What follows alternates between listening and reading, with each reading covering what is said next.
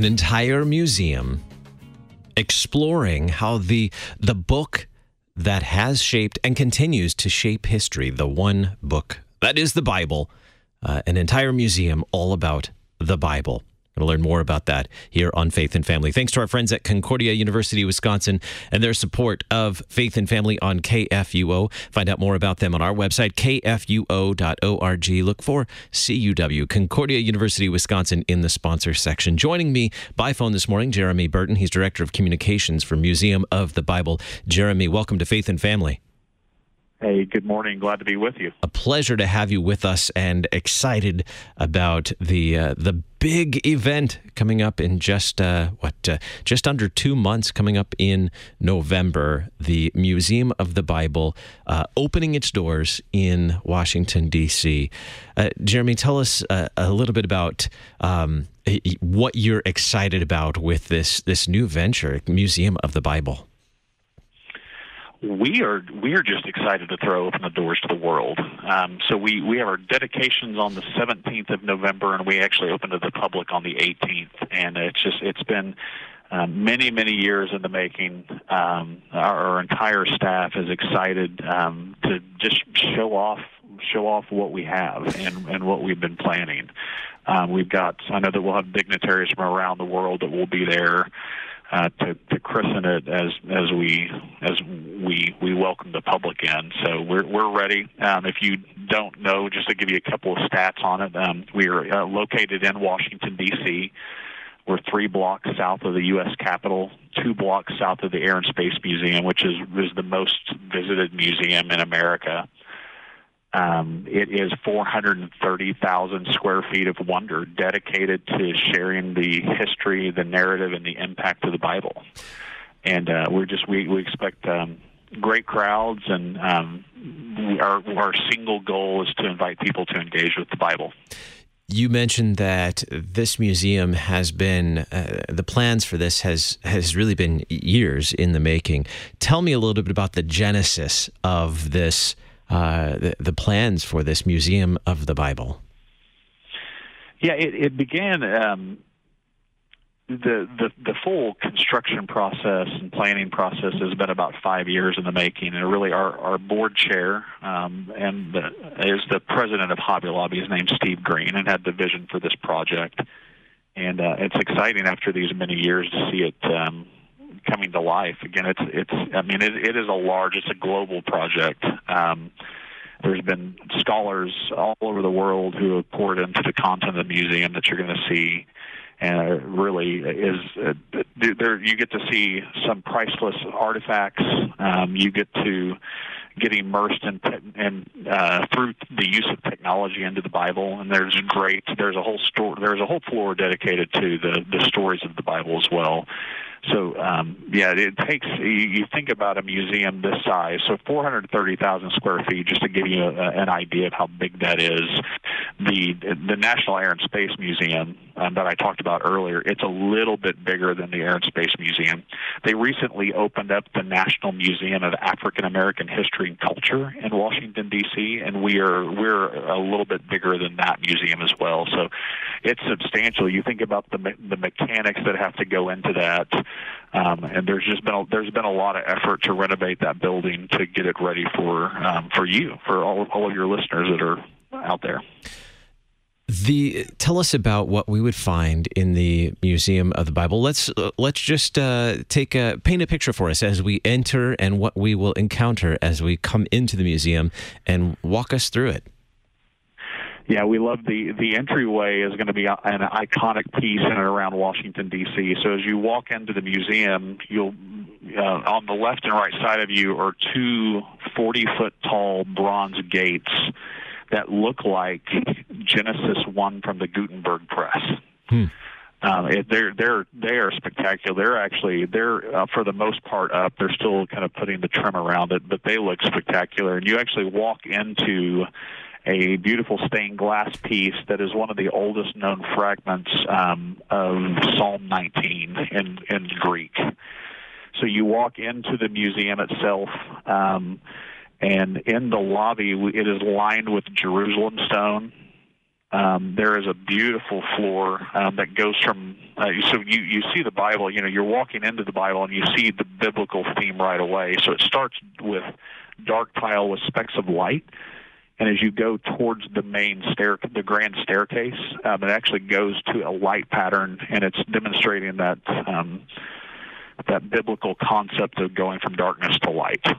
Um, you will, if you look up as you go into the museum, you'll see a a um, 140 foot long, 15 foot wide digital ceiling. So it's one big screen. And there's all sorts of biblical art that will roll on that through the day. There may be Hebrew words that come up. I mean, it's just it's beautiful. Um, you you'll hear as or as you go through the museum, we've we've invested a lot in technology. The the generation that we're living in now, it's important to have technology at the center of what you're doing because um, that's how most people are learning now. And um, so we um, you'll see that as a theme as you go through. So everyone that comes in will be handed a tablet to take with them. This is their their digital guide, and uh, you can load a tour onto your tablet, and it will take you through. Um, it will walk you to where you need to go. It actually we have indoor GPS. This is patented technology because a lot of you can't really get GPS inside of a building on a floor. And so it will actually show you within four to six inches of where you are in the museum. All of our exhibits are um, the the big word is geofence. It just means that it recognizes whenever you're near it. So the very for you give you an example, the very first um, artifact item or exhibit item that was installed is the Liberty Bell. On the top of the Liberty Bell, there's a verse from Leviticus that's emblazoned on it. So as you get close to it, it will recognize that and will actually give you more information on the Liberty Bell that's not on the placard in front of you. Wow. It so, gives you a little bit of an idea what you're what you're in store. What's sure. in store for you. So you're not just walking aimlessly through a building with a, a, a number of artifacts that maybe you know may seem um, you know distant and we don't understand what they are. You really have uh, utilized technology to help us engage with all of the, the, the artifacts, the the exhibits, all the things throughout the the museum. Uh, you you have this a, a really assistive technology to help you engage with it and understand. Yes, and it also allows you as you go through, you can you can put in a username and password whenever you start with your your digital guide. If you want to go back later, if you you were thinking about it a month later, you want to go back and see something that you saw in the museum, or go back and reference it again, it'll actually you can log in and do that.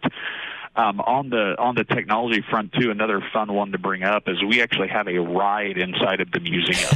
so we we have to we have to make it fun. The Bible's fun. The Bible's engaging, and so we wanted to do that. So this is new technology out of Europe and you'll be in a theater with a number of other people, and um, it's the the whole theater moves, and it will make you feel like you're flying around Washington D.C., seeing where the Bible is hidden in plain sight.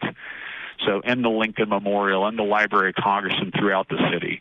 It's about a three to four minute um, journey, and uh, and it's where I, I I'm I'm really looking forward to, uh, to take the kids on that one. That does sound interesting. For a minute, I thought we were going to go a different direction. I thought it was going to be like a ride that simulates uh, Elijah and and and uh, you know his uh, being taken up or something like that.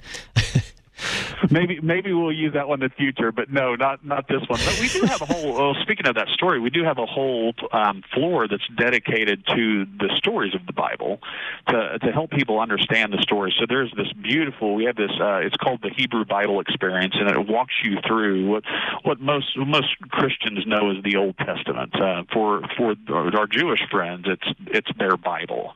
But to walk through from room to room and go through those major stories so that you can understand them. So you'll be, you know, Moses parting the Red Sea. Um, you'll you'll get to see the the twelve stones that Joshua set up uh, as they went into the Promised Land. You get to see the fall of man. I mean, it's it's really a beautifully done um, piece. It was a, a design group that actually has done work for Disney in the past, and then the area that's been um, that we've been able to see the easiest as has gone along is we actually have an entire uh, Nazareth village recreated inside of the museum. They'll have live character actors there, and you can see what it would have been like in first century um, Nazareth. The reason why it's important in, in telling this, understanding the stories of the Bible is a lot of the parables Jesus told went back to um, life in that time. So if you hear the verse of um, "It'd be better to have a millstone tied around your neck," you can actually see what a millstone would have looked like. Um, so that's a it's a neat area. Fourteen thousand handmade rocks in that area. Handmade, wow. You you mentioned earlier the the size of the museum was it four hundred and thirty thousand square feet? Is that right? Yes, sir. So four hundred thirty thousand square feet. How many floors in the, the building? And and let's work our way further through the building. You've you've mentioned some just uh, outstanding exhibits and things that really intrigue me now. Uh, so, how many floors are there in the building? Yeah, so there's eight altogether. Mm-hmm. Uh, we do have we have temporary exhibits on the on the um, kind of the basement level, um, and we haven't announced that. We have some some some great temporary exhibits that are already going to come in as soon as the museum opens, but we haven't announced those quite yet.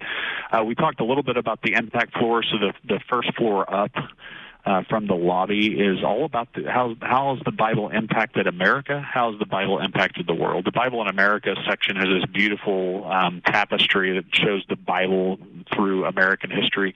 We do have the original writing of the Battle Hymn of the Republic that's in the collections. Um, that's a fascinating piece, and the Bible is really at the core of it. You know, we sing it, but don't necessarily think about the Bible's impact on it. Um, and then you go into Bible in the World, and you get to see how the Bible has impacted um, things like fashion, um, music, um, names, calendar, um, crime and justice. You know, in in the justice system, the idea of having two or more witnesses is actually a, a concept that comes from the Bible. You get to explore those types of things. They're it's it, they're all all those exhibits are in pods, and so you can go and, and really focus in on one piece at a time. Um, it's a neat, really high tech um, area. Um, that's where the flyboard rides on that floor whenever you go to uh, the the next floor up is the narrative floor, and then you go up a floor above that, and, and it's what you would expect in a museum. It's our artifacts. Um, we we have there'll be more than a thousand pieces that will be on display. Uh, for people to see, and um, really anything from Dead Sea Scroll fragments to illuminated manuscripts to um, American Bibles and more modern Bibles. Um, then up from there, we have a, a, unique partnership with the Israel Antiquities Authority. So they they hold all the all the, the things of Bible significance um, in in warehouses there. So anything that comes out of the ground in Israel is property of the state. And this is they were uh, very gracious to us, and they're actually going to have a museum inside of our museum with with things that have never been seen by the public. Wow, that's. Uh, fascinating. I had the, the privilege of, of seeing some of the Dead Sea Scrolls while I was a, a graduate student. And, you know, I'd studied a, a, bit about them while I was in graduate school, but it was actually postgraduate school that I got to see them. And, and uh, it, it was just, I didn't realize how unique it is to, to get to see something with such great history that and and to be well preserved throughout these many years as well and to be able to see it firsthand just fascinating Mm-hmm. Tell me about um, the the theater. I understand there's a performance hall in the Museum of the Bible. Yeah, we have a brand new. It's called the World Stage Theater, and uh, it seats, seats about 470 people. Um, and it's it's got technology infused in it too. So we can change the entire look of the theater through environmental projection. Um, and if you were watching something on stage, someone doing a recreation of Peter walking on the water, we could actually make it look like a storm around you, make it feel like you were in the storm with him. Um, our very first performance has already been announced, and we're selling tickets for it now. And it, it is um, Broadway's Amazing Grace the musical. So it's coming coming from Broadway. Um, great great piece, story of John Newton and the writing of the really the world's most famous hymn. Um, it's it's a great piece to see. Uh, another couple of things just to tell you about that. If you round out and go to the top floor um, of the museum, we have a, a beautiful view of the U.S. Capitol. It's an unobstructed view, so there's really not a better place in the city to go look at the Capitol. And you got a great view of the Washington Monument. We have a biblical garden on the top floor where you can actually be around vegetation from uh, the land of the Bible while you're up there. And then our restaurant, we have two restaurants in the museum, and as you'd imagine, they they need Bible names, and so the coffee shop is called Milk and Honey. It's right outside of the lobby, and then our restaurant on the, on the top floor is called Manna. Outstanding. So you can even uh, every anytime you visit a museum, you've got to have some nourishment, a little nosh, right? And stop and have some uh, stop at manna or milk and honey, have a little refreshment there. Outstanding.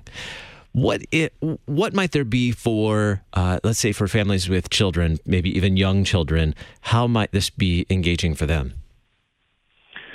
Well, in two ways. One is we do have an area, area dedicated to children, and so there's a whole kids area on the first floor. Um, you can do things like you can tear down the pillars like Samson. There's there's hands-on games that you can play. There's there's one that we've actually gotten to play with that is um, you're trying to get Queen Esther to the king, um, and it's kind of a fun uh, retelling of that story. So that's a great area that, yeah, if you have a family, we, we welcome families of any age. Um, anyone of any stripe would feel comfortable in the museum. Um, the other thing too is for kids really starting about four and up, um, we we have a special tablet for for children that have they have different content on them for for the young ones. So four to eight, we have a different experience from uh, from nine to kind of older teenager. Um, we we worked with a company called Scarlet City, and and they have they have this this cool Bible allegory that you can walk through. So it's, again, it's a different experience than from what the the adults are getting, just because we have to engage the we have to engage the smartphone generation a little different. What about uh, students of the Bible? Maybe theology students uh, uh, or seminarians, those who uh, who are really digging deep in the scriptures. What might be appealing to them? Oh, I think the the history floor certainly will be um, beginning to see things that you studied about up close and personal are are great opportunities. Um, we do have a demonstration lab up there that I would recommend anyone that's on that track uh, to check out. So even today, we are finding out new things about the Bible by using technology with um, with Bible artifacts. So I'll give you an example. We've got a piece in our collections called the Codex Climaci Rescriptus. It was a, a, a piece, uh, you know, it's a book. So uh, for for those of you listening, that you know, we were at Scrolls, and then new technology was turning it into a book form, which is just called a codex. Actually, it is ironic that we've gone from scrolls and now we're back to scrolling all through the Bible on our phone. But anyway, that's, that's for another another time. Another time.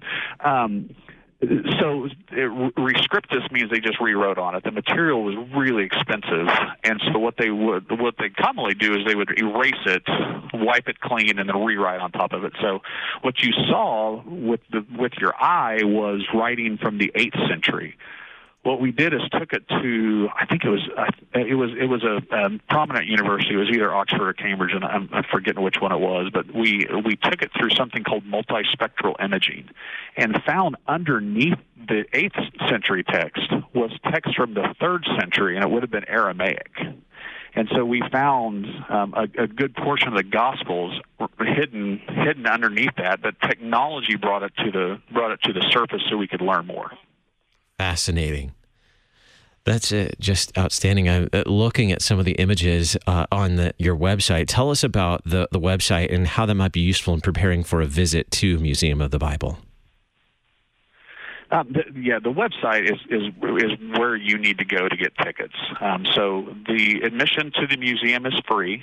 Uh, we are asking for a suggested donation um, as you go through, um, but you have to have a time ticket uh, to get into the museum. So that's the place to do it. Um, this is real similar to again National Museum of African American History and Culture. They work the same way.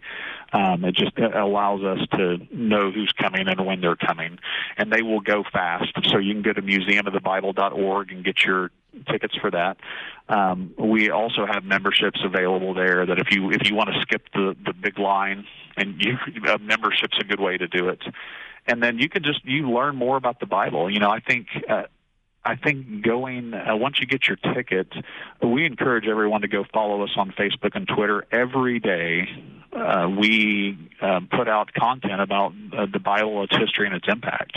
Uh, we have a, a one-minute um, video piece called "The Book" that I actually think you will air. Um, That's correct. Two thirty on, mm-hmm. your station. That's right. Yeah, two thirty, and on weekdays we air that here. So you so can we, go ahead.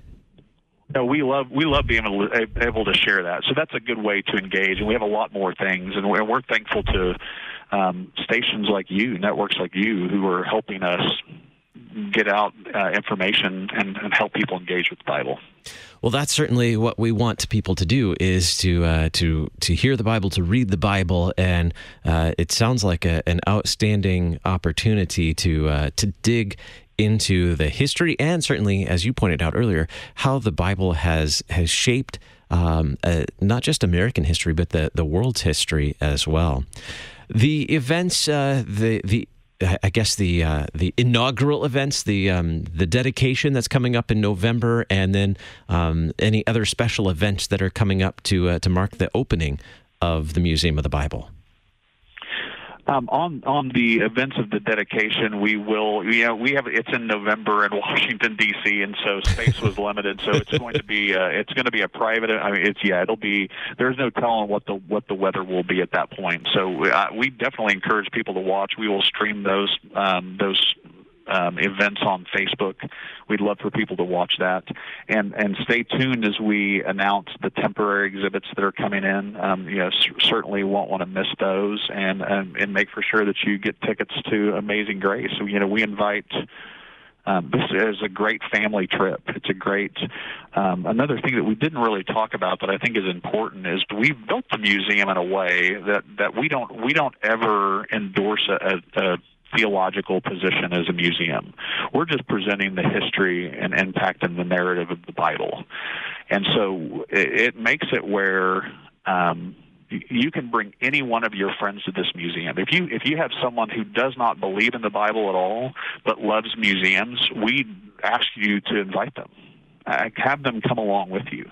It is really a, it's, it's a it is a safe environment where anyone will feel, feel comfortable you built this uh, this uh, rather uh, large museum in Washington D.C. I can imagine it was no simple feat finding space in Washington Muse- uh, in Washington D.C. to to build a museum, and now uh, creating this this presence really in our nation's capital to help people engage with the Bible, to to understand its impact on our history and how it continues to to shape us as well.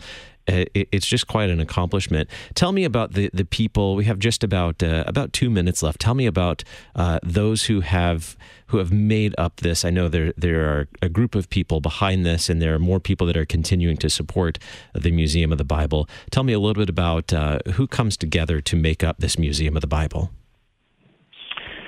You know, you can definitely look at our board. We've we've got a great board of directors, a board of trustees. Um, people like we'll start board chair Steve Green, the president of Hobby Lobby, Anne Beiler, who's with Auntie Anne's Pretzels, which is you know a staple for anyone out there. We have Carlos Campo. Dr. Campo is the president of Ashland University. Um, Rick Warren's on our board. I mean, there's just a number of, of business people and, and people of great influence. So we're we're really really thankful to our board, um, and then just all the scholars from all these different um, vantage points who have who have made the museum what it is. You know, we're thankful for the leadership of our president, Cary Summers, um, who you know the museum wouldn't wouldn't be able to be up and running today if not for his really really diligent work. And then, you know, we have hundreds of staff members on board now. We have we have a number that we're still hiring um, to be able to put on a museum like this. So we're thankful to our staff who have jumped on and and our hundreds of volunteers who are going to be on site in Washington D.C. to um, bring uh, Bible engagement to the world. And I would be remiss if I didn't mention uh, one of your newest staff, who was a regular voice here on KFUO, the Reverend Dr. Jeff Kloha, now the Director of Collections Operations with Museum of the Bible, and uh, very very sad to to see him leave us here in St. Louis and Concordia Seminary, but uh, grateful that he is a part of Museum of the Bible today. Hopefully, we can catch up with him in the not so distant future and learn more about his work. Well, it is fantastic. Uh, again, the website is museumofthebible.org. Check it out to find out more about this uh, fantastic museum in Washington, D.C. My guest today, Jeremy Burton, Director of Communications, Museum of the Bible. Jeremy, thank you so much for sharing with us, and congratulations on uh, uh, a very exciting grand opening coming up this fall. Thank you. Look forward to seeing you all in D.C. Absolutely. Thanks so much. Coming up in just a little bit more faith and family, we have uh, a number of things, some great music here in St. Louis to uh, to learn more about, as well as an update from those who have been affected by Hurricanes Harvey and Hurricane Irma. You're listening to Faith and Family on Worldwide KFUO.